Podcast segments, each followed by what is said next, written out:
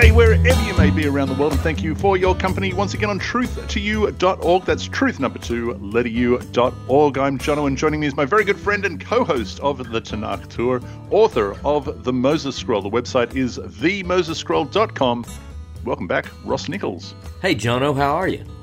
You know how I am. I'm excited. Why am I excited, Ross? Well, I bet you're excited. I know a lot of reasons you're excited, but I bet one of them is that we have another Tanakh Tour coming up, and you and I might have a little bit of news to share with the listeners now, tonight.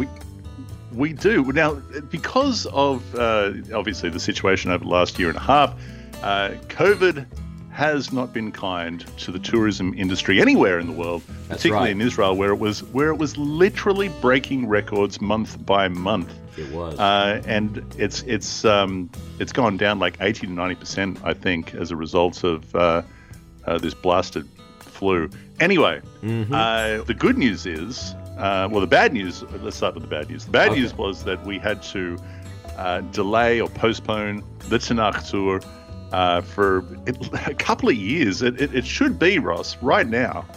You and I should be packing our bags, and we should be in Israel already. That's right. Getting ready for the Tanakh Tour, taking the Tanakh Tour participants on another incredible, awesome experience around Israel.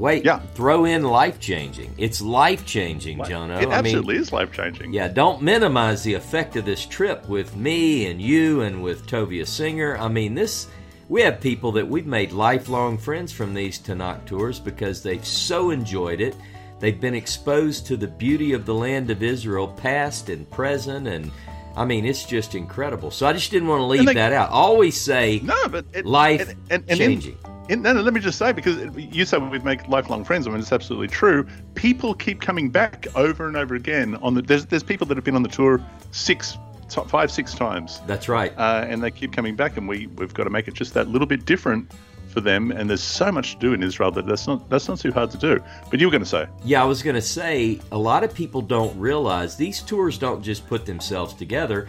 You and I, a lot of times, will spend a little bit of time in Israel doing legwork, going to different sites, and thinking about the logistics of. We can do a lot over Skype, which we do. We can look at maps. We can share links. But some of our best times in the planning phase come when you and I are together in the land. And in fact, a lot of the listeners probably know this. We were in Israel when this blasted COVID thing hit, and we both got stranded. You longer than I did, but we were in Israel. There. Yeah, but I remember you did get stuck there. Not almost, you did. I mean, there's worse places to get stuck, Ross. I was quite happy to get stuck there. I was down in the desert. It was beautiful. But I made it back on the first nonstop flight from Israel to Australia. So that was historic. Right. And it was really cool to be able to do that. But just made it back before everything absolutely locked down. And but we haven't been able to get back since then. What we're going to do, can I say it? Yeah, let's go ahead. I think we have to tell them, and we have to tell them why. We don't want people to be jealous or, we ought to be public about it. So go ahead, let them know. All right. So the thing is that we do have a Tanakh Tour booked for November 2022. We would love for you, dear listeners, to join us. The website is tanakhtours.com. And just go there and you'll see the tours that are available. Tanakh Tour, November 2022. We're definitely doing it. But there's a little bit of uncertainty in as far as the questions of, what do we need to do? What's going to be open? What's the routine when we get there? Are we going to be jumping through hoops? Are things going to be easy to what's happening?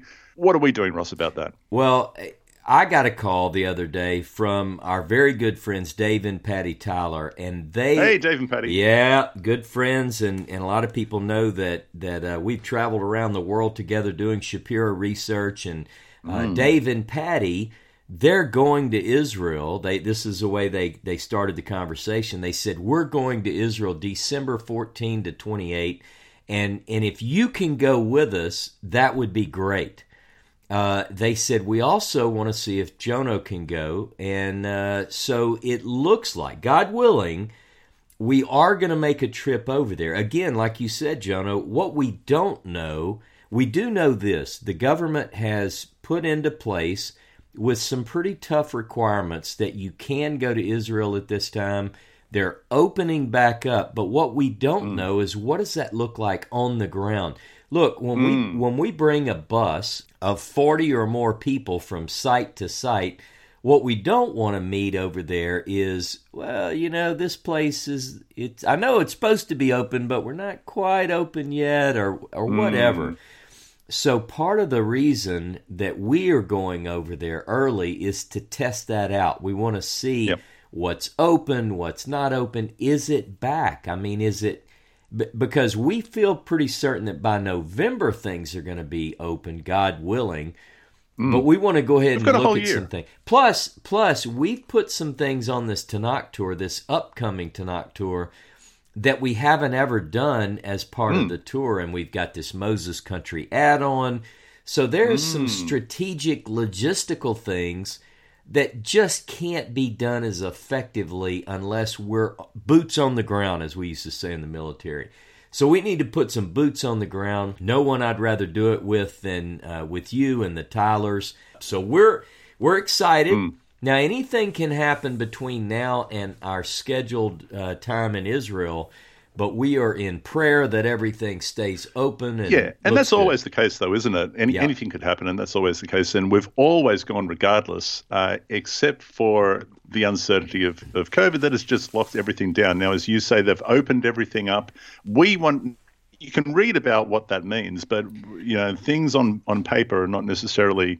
It may look different in reality when you're there, and that's what we want to do. We want to be there. And we want to see exactly how everything's working. We're going to be posting a whole lot of video, probably on Facebook, I would say. Right. Just some short videos to show you, dear listeners, what it's going to be like, how it looks. You can join the Tanakh Tour's Facebook page or just watch us on Facebook, and we'll keep you up to date with that. Now, you also mentioned the Moses Country Tour. Now, this is the add-on tour after the Tanakh Tour. If people want to stick around and go a little further down into the desert, and we're really going into Moses Country. That's right. We are doing some serious research, some things that we have, some places we've never been, some things we've never done. Mm-hmm. It may or may not. Can I just say it may involve Jordan. Yeah. I'm not going to go into that much more detail. But by the time we get back from this tour, we're going to have a much better idea as to whether or not we can include some seriously cool destinations. My goodness. That's right. Places that you and I have never been. We're very, very excited about the possibility of this if we can make it happen. All right. Now, one other thing. Yeah, one of the other reasons that we're going to Israel, and one of the things that we're going to do is all of us, me, you, and the Tylers are going to be tracking down some very important things related to the Moses Scroll.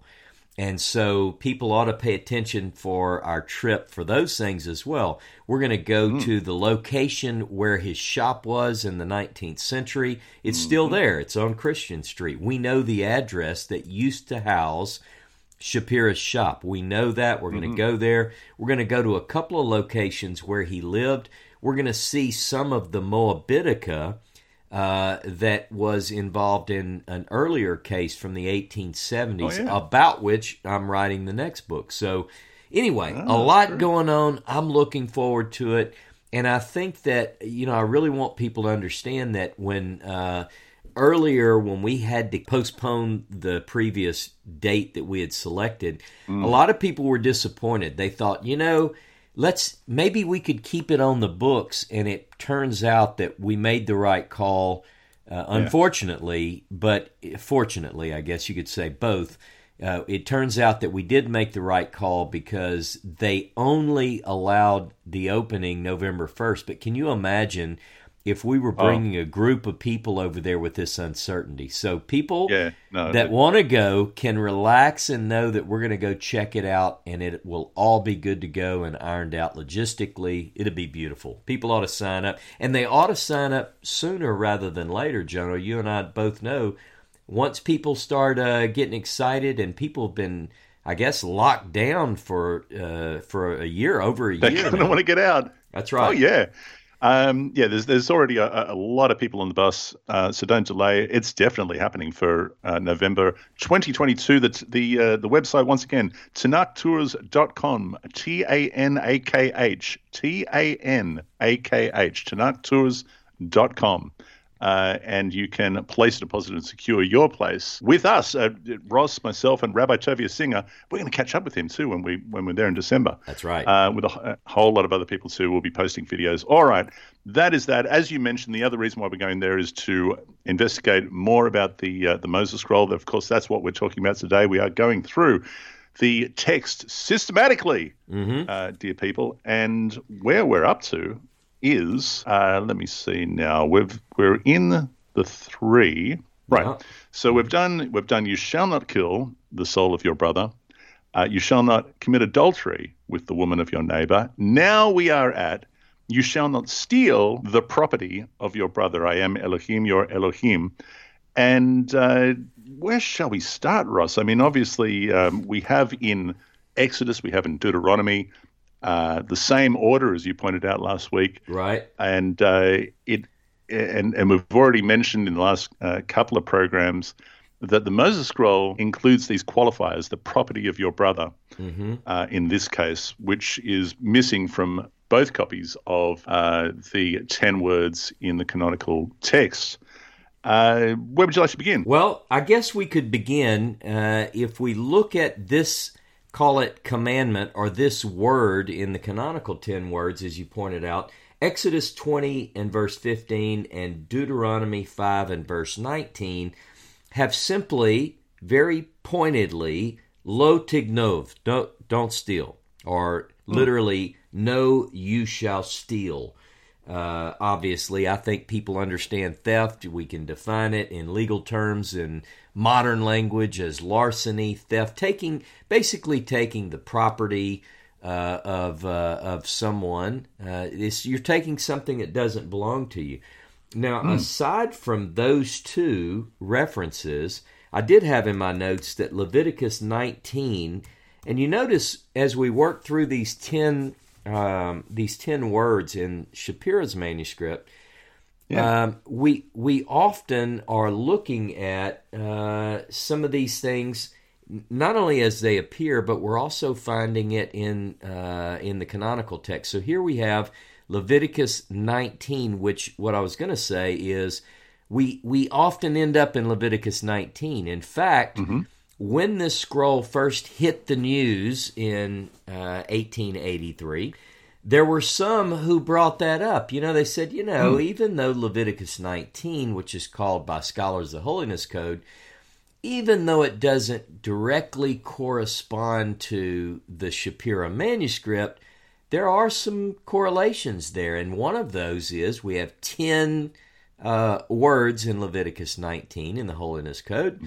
And each of those 10 end in something similar to what we find in the Moses Scroll. Yep. Instead of, however, Moses Scroll says at the end of each word, it says, I am Elohim, your Elohim. In Leviticus 19, each of these are followed by, I am Jehovah, your Elohecha. So people have kind of noticed that. Well, here we have a connection. If you look at Leviticus 19:11, the English says, you shall not steal. That's lo tignovu. You shall not deal falsely. And you shall not lie to one another. Now, that's kind of interesting, the way that lays that out. But one of the things that I just wanted to touch on, we can go as deeply as you want to in it, but one of the things that I saw when I was studying the 10 words, In the Hebrew Bible, it's not necessarily just the property. In other words, there are cases where it can refer to another person. For instance, kidnapping is referred to as by the same root word, ganav, to steal or to take something or someone in stealth. You know, the word steal and stealth, they're related to the same root. Just so people, and you can look at these if you want to, Jono, but Genesis 40 and 15, and then Exodus 21:16 and Deuteronomy 24:7 all deal with kidnapping, which is taking someone. So not only is it the theft of property, but also, you know, Genesis 31 uses this word, variations on the word ganav, to steal, over and over and over. For instance, our listeners who know the Torah, the Pentateuch, know that Rachel stole her father's idols, right? And so all of this about when she takes these things that don't belong to her, it's ganaf. She stole them. And then it's interesting that in Genesis 31 and 20, we see this idea that Laban says, "You stole my heart," you know, and it's a it's not, they didn't literally see, it's more figuratively. It's you took everything that I loved, and part of that was his idols, but it was also his family. You took everything.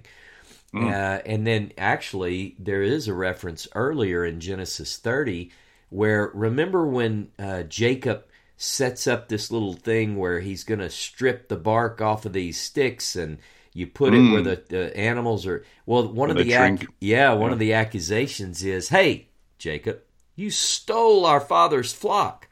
So Genesis 30, 31, in fact, Genesis is just full of this idea of stealing. Let me do one other about stealing and how it has different shades of meaning. Go look with me at 2 Samuel,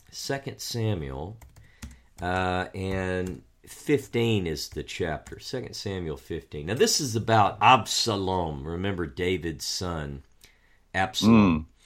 Verse 1, after this, Absalom got himself a chariot and horses, verse 1, and 50 men to run before him. Absalom used to rise early and stand beside the way of the gate.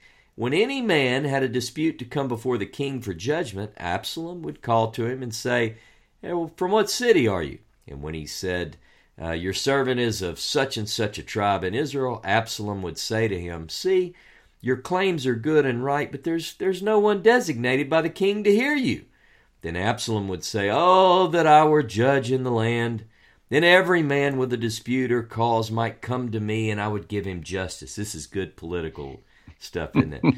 And whenever a man came near to pay homage to him, he would put out his hand and take hold of him and kiss him. Then Absalom did to all of Israel who came to the king for judgment. So Absalom stole the hearts of the men of Israel. So again, we have this ganav. It's a stealth. The root idea is not just taking property, but it's the idea of being sneaky and acquiring something which doesn't belong to you. Now, and I think the rabbis pick up on this, Jono, because, you know, if a person lies, one of the things they point out, and there are verses to support this idea, if I lie to you, Jono, I have robbed you of the truth. And you've mentioned to me several times in our conversations this idea about this being a document of libertarian beliefs. It's about property rights and protecting that which belongs to another. You're not supposed to take their wife. Yep. You're not supposed to take their life. You're not supposed to take their things. And as such, you have the right to defend those things from anyone who would seek to do that. Go ahead. That's right. And I was going to say, in my translation, there is a word in this. Remember, in the canonical text, it just says lo tignov. It doesn't say don't steal the stuff or the heart of your neighbor or the things of your neighbor or the property of your neighbor. It doesn't say anything about your neighbor. It just says lo tignov. Now, I will say, that's good. I like that simplicity, that brevity. But the question that we have is why, and you've brought this up before, why the added language here? And one of the things, we talked a little bit about brother and neighbor last week, so we don't have to go into that as much, but here's something that we should think about. The Hebrew word that occurs in the Moses Scroll, which I translated as property, it does occur in the Bible, but get this, Jono, it doesn't occur at all in the Pentateuch, ever, in any form. Really? That's right. Huh. In fact, In fact, because it's lacking in the Pentateuch, and it does occur in later or literature which is ascribed to a later date, this was one of the proofs that was brought forward by the detractors of the text, which said, hey, this thing is a forgery, it's fake. And because their point was, look, this thing is never occurring. This word, hey, nun, sometimes it's spelled with a vav, hey, vav, nun. But you wouldn't expect it necessarily to have a vav in the Moses Scroll because it's light on those vowel letters. So, hey, nun. Now, the question becomes, where does this occur? And I'll tell you that it occurs in Ezekiel 27, which is clearly ascribed to, you know, a much later period, right? Ezekiel 27. It occurs four times in Ezekiel 27, and it's translated typically as wealth, you know, something that you've acquired, hence my translation of property. Maybe wealth is better, I don't know, but it, you know, it's not like they were packing around Apple cards or MasterCard or Visa.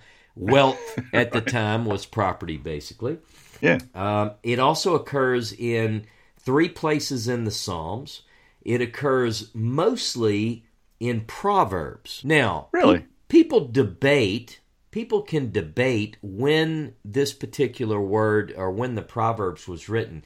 I want to refer to Idan's work, Professor Idan Dershowitz. He wrote the book, The Valediction of Moses, and I encourage people to get this. You can find it on Idan's Academia page, and it's free to download.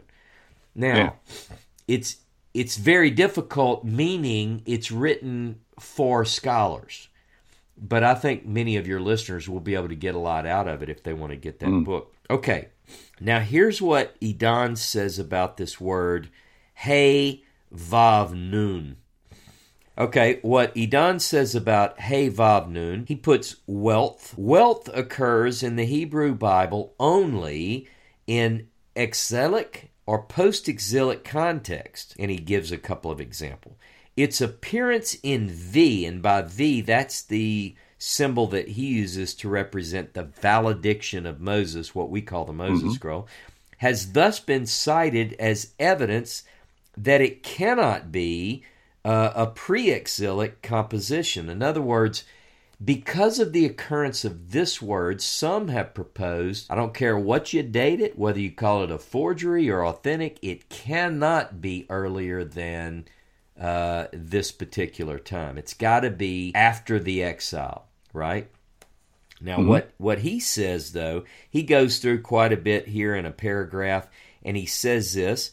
This is on page 119 of his book. After he builds his case, he says, it therefore, meaning the use of this word, cannot be used as a mark of late text, as its origin and distribution remain a desideratum. So, his point is, you can't use this as evidence that it's late. He basically blows that out of the water with his academic argument. Now, one verse I wanted to bring up, Jono, that I think is very interesting, and it's in Proverbs, and it's chapter 6, verse 30 and 31. You ready? Proverbs 6:30 says, do not men despise a thief? Now that's ganav, that's our word. Even if he steals to satisfy his soul when he is hungry. In other words, there's no excuse for thievery. Everybody hates a thief. That's what the writer here is saying. And if he be found, he shall restore sevenfold. He shall give all the substance of his house.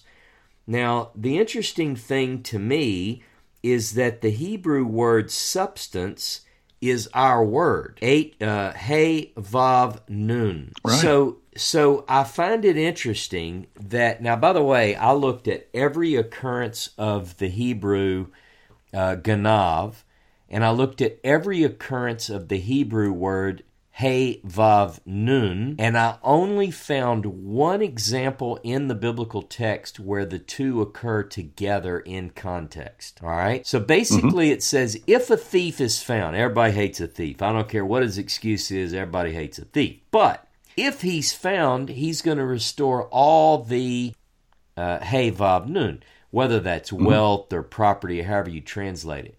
So I did find that interesting. Now, another point, and we brought this up before, if you're a forger, why would you introduce something if your whole point is to prove that it is an ancient text and you don't know any better? Why would you not, I mean, why wouldn't you just pick a word for property or for wealth or for substance or whatever that occurs frequently in a text that's arguably ancient? Why would you use a word? Why would you make it more difficult for yourself as a potential tool for... Yeah, right. So I find that as a very interesting argument. And again, Idan is a brilliant scholar, Professor Dershowitz, and his point is, look, stop using this as an excuse to put this as a late text. Just because it doesn't occur in the Pentateuch, many of those texts are considered by scholars to be after the exile anyway. I know that many of the religious folks wouldn't agree with that, but there are ways that we can look at a text, and based on the vocabulary, and you and I used the example one time in a previous class, if Thomas Jefferson's letter was discovered and he used the word groovy, people would go, wait a minute. They didn't say groovy in the time of Thomas Jefferson. But that's the idea. So it's the same argument that detractors of the Moses Scroll or the Valediction of Moses have put forward, that argument about a word which generally appears in later text to occur in a document which is, as they would put it, pretending to be ancient, right? Sure. So I think that's interesting.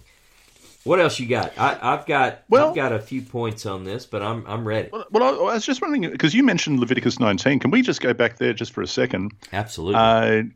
Because another thing we like to highlight when we're there is the fact that the Moses Scroll has 10 commandments, and that as opposed to 9, and that the 10th commandment is represented in Leviticus 19:17, if I remember correctly. Is that right? Right. There's a number of parallels in Leviticus 19, and once you're familiar with the Moses Scroll and you've read the Decalogue as it appears there, it becomes fairly obvious that Leviticus 19 is another attempt at recalling the 10 words, and because, as we already mentioned, the various parallels. Now, you highlighted Leviticus 19:11, where it says, you shall not steal. Let me just read it again, because, okay, so I've got it here. You shall not steal. But wait, by the way, I know what you're going to do here. I'm excited about it. I'm ready. Okay. Well, I'm just saying it. You shall not steal. You shall not deal deceitfully, falsely with one another. You shall not swear. Now, this is verse 12. You shall not swear falsely by my name. Profaning the name of your God, I am Elohim. Of course, now that's the same order. This commandment is attempting to recall the next word that we're going to go to in the next program. But you discovered something, and I'm not going to go there just yet, but you did discover something before we went on air, which was really, really cool, and I know you're going to address it. But I want to jump that just for a second if we can, and we're going to come back to it. But verse 13, okay. You shall not defraud your neighbor, your fellow. You shall not commit robbery. So that's 19:13a. So let me just read to the listeners, because we haven't done this yet. Okay. And it's always worth doing, because it expands upon the definition or the boundaries of the commandment, if you like. The commandment is in the Moses Scroll. It says, you shall not steal the property of your brother. The corresponding blessing states, and now, of course, as we keep pointing out, the blessings, the blessed bees, if you like, are not found within Deuteronomy. They're missing, but they are in the Moses Scroll. And in the Moses Scroll it says, blessed is the man who does not wrong his neighbor. That's the corresponding blessing to, you shall not steal the property of your brother. Blessed is the man who does not wrong his neighbor. Mm-hmm. And the corresponding verse, as it appears in the Moses Scroll, and also in Deuteronomy 27:17, I think, is, "Cursed is the one who moves his neighbor's land boundary," mm-hmm. his boundary mark. So the let's say you have a stone set up to mark the boundary of your property. Yeah. So the thing I find interesting about that, Ross, is that you have some parallels in Leviticus 19:13. You shall not oppress your neighbor or rob him. Oppress and rob are different words to what's represented in the Moses Scroll with the blessings and the curses, but yet the idea is there. And again, Leviticus 19 is trying to recall that. Again, both blessing and curse of the Moses Scroll finds parallels in Leviticus 25:14. You want to go there for a second? Yeah, sure. Yeah, Leviticus 25:14. So Leviticus 25:14. So Leviticus 25 is it begins, I think, dealing with the Yovel, the year of rest, it might be the Shemitah, it might be both.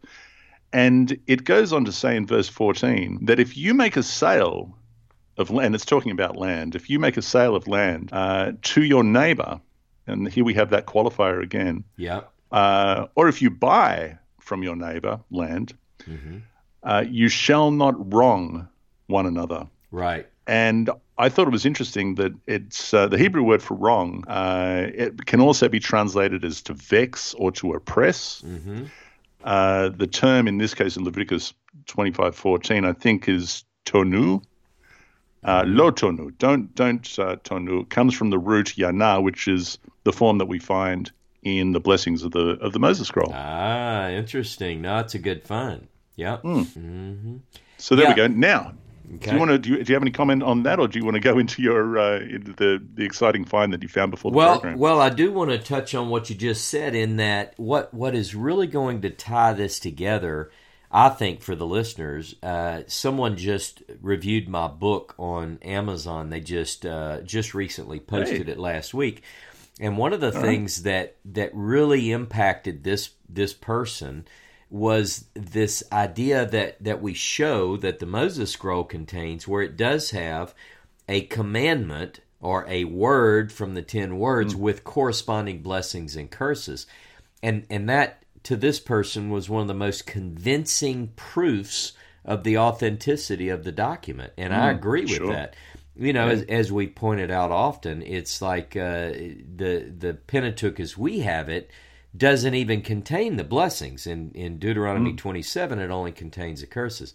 So as we get to that part of the Moses Scroll where we go through the blessings and the curses, we're going to come back and touch on the 10 words again. We have to, because I think, as you indicated just a moment ago, this shows what we believe to be a little bit of an expansion of the view of what does it mean, lo tignov? What do you mean not to steal from? Well, one of the ways that you could steal and you shouldn't steal is that you can move. You're basically encroaching on your neighbor's property, and that's stealing. Mm-hmm. You're moving mm-hmm. a landmark. So anyway, I think that's well. Let me give you. I'll give you a recent example. So.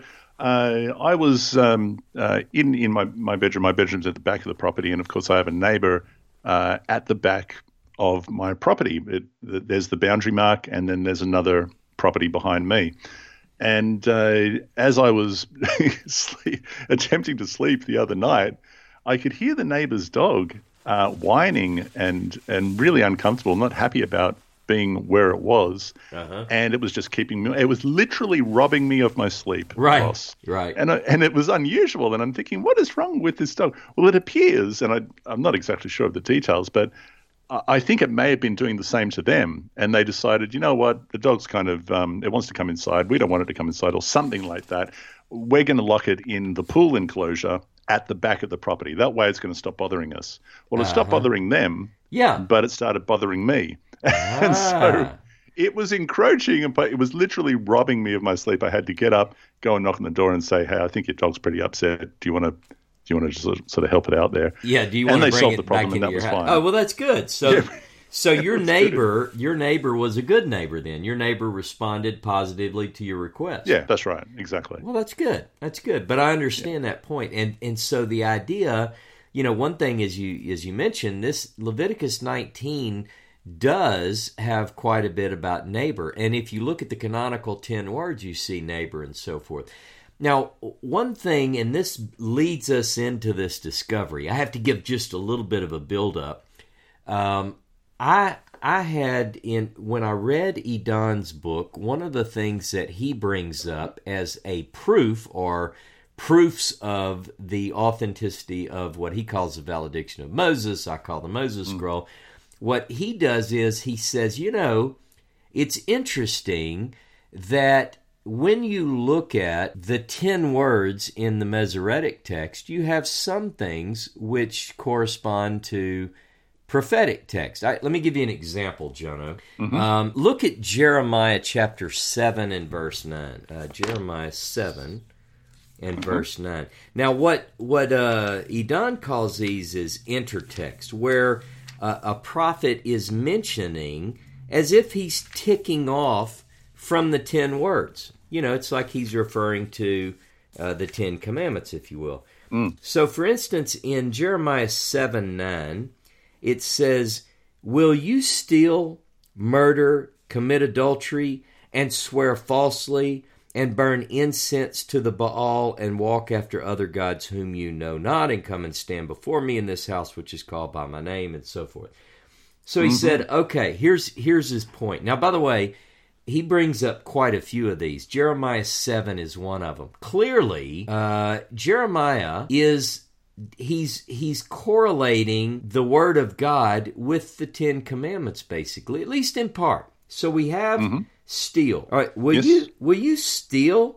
Are you kidding me? Will you steal? Well, that's clearly a reference to the 10 words: Exodus 20, verse 15, Deuteronomy 5, verse 19, Lo Tignov.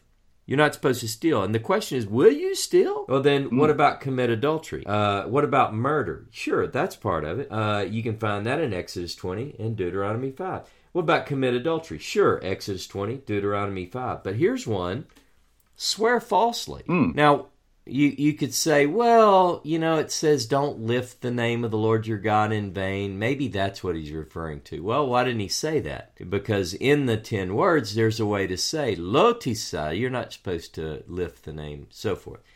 So his point is, and we're going to get into this next week, but I just wanted to touch on this idea that the one thing that is a flag in Jeremiah 7 is swear falsely.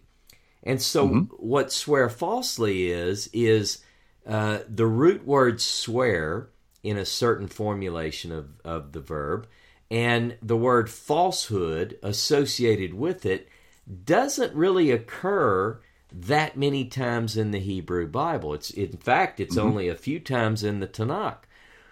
It doesn't appear at all in the canonical 10 words. So that made me do a search, because I always, of course, I have a great deal of respect for Idan and Idan Dershowitz, but I said, okay, he says that it only occurs here and here. Let me see. So I do a search. I use Accordance. Professor Dershowitz uses Accordance. And one of the texts that I found is one that he quotes, and it's from Zechariah 5. But what he doesn't point out, as far as I recall, and I looked, and I've sent him a note and said, am I missing something? And he probably would respond if he didn't mention this and say, well, it was outside the scope of what I was doing. But anyway, go with me, Jono, to Zechariah 5. And I want to talk about an interesting, and this, by the way, is going to lead us up to a nice place to wrap things up in this class, and give us something for next week. All right, here we go. Zechariah 5, beginning in verse 1. I'm reading from the Koran Jerusalem Bible. Then I turned and lifted up my eyes and looked, and behold, a flying scroll. And he said to me, "What seest thou?" And I answered him, "I see a flying scroll. The length of it is 20 cubits. The breadth of it is 10 cubits. And he said to me, "This is the curse that goes over the face of the whole earth. For every thief has been hitherto quit of this which is on it, and every false swearer has been quit of this which is on it. I have now produced it, says Hashem of hosts, and it shall enter into the house of the thief, and into the house of him that swears falsely by my name. It shall remain in the midst of his house, and shall consume it with the timber of it and the stones of it, and it goes on. So now let me explain what has me excited about this. So here is a vision of a flying scroll, Jono. I want you to close your eyes and imagine a scroll flying through the air, and on it, there's a curse, and it's associated with two things. And the things it's associated with are thievery, which in Hebrew is ganav, followed by a Hebrew phrase that is hanishba bishmi lasheker, one who swears in my name to deceive or for falsehood. Now, what I find interesting about that is that it matches precisely the order, just like you showed us in Leviticus 19 tonight, of theft, which is the root word ganav, followed immediately by one who swears falsely in my name. Now, this, I think, is interesting because it doesn't match what we have in the 10 words, but it does match what we find in the Moses Scroll of the Valediction of Moses. And for that, next week, now, by the way, let me just tease the people just a little bit, Jono. This commandment that we're going to next week, or this word about swearing in the name falsehood, it does not occur in that form in the canonical text in Exodus 20 or Deuteronomy 5. And people that are familiar with the phrase as it's typically translated, you were working on this earlier when we talked about this transgenerational curse is the way it's typically understood. That is associated with one commandment in the Masoretic text, but that command or that addition is here in the Moses Scroll associated with swearing falsely by the name. That's right. Swearing falsely by the name to deceive, even that's more specifically. But the generational curse is associated in the canonical text with the first commandment. There's an enormous amount, and it really took a little while to get through this and wrap our brain around it because it was difficult to do so because of the way that we were preconditioned to think via the text within the Pentateuch. So we're going to unwrap that. That's going to be a big program next week, but that is the next commandment that we're going to be dealing with. That's right. So think about the flying scroll that Zechariah saw. Did he see a magnum version of the Moses Scroll or something similar to it? What is it that he sees? I propose that he is looking at a text before his eyes in this vision, the curses of which are associated with thievery and swearing falsely. Those two occur in the Moses Scroll in that order, and that's where we're going next week, and I'm looking forward to that one. That one's just going to be a lot to unpack. That's where we're at. And so, quick program, but it's going to be a fairly in-depth one next week. That's where we're at. That's it for this week, and we hope that you have a great one. Have a beautiful week.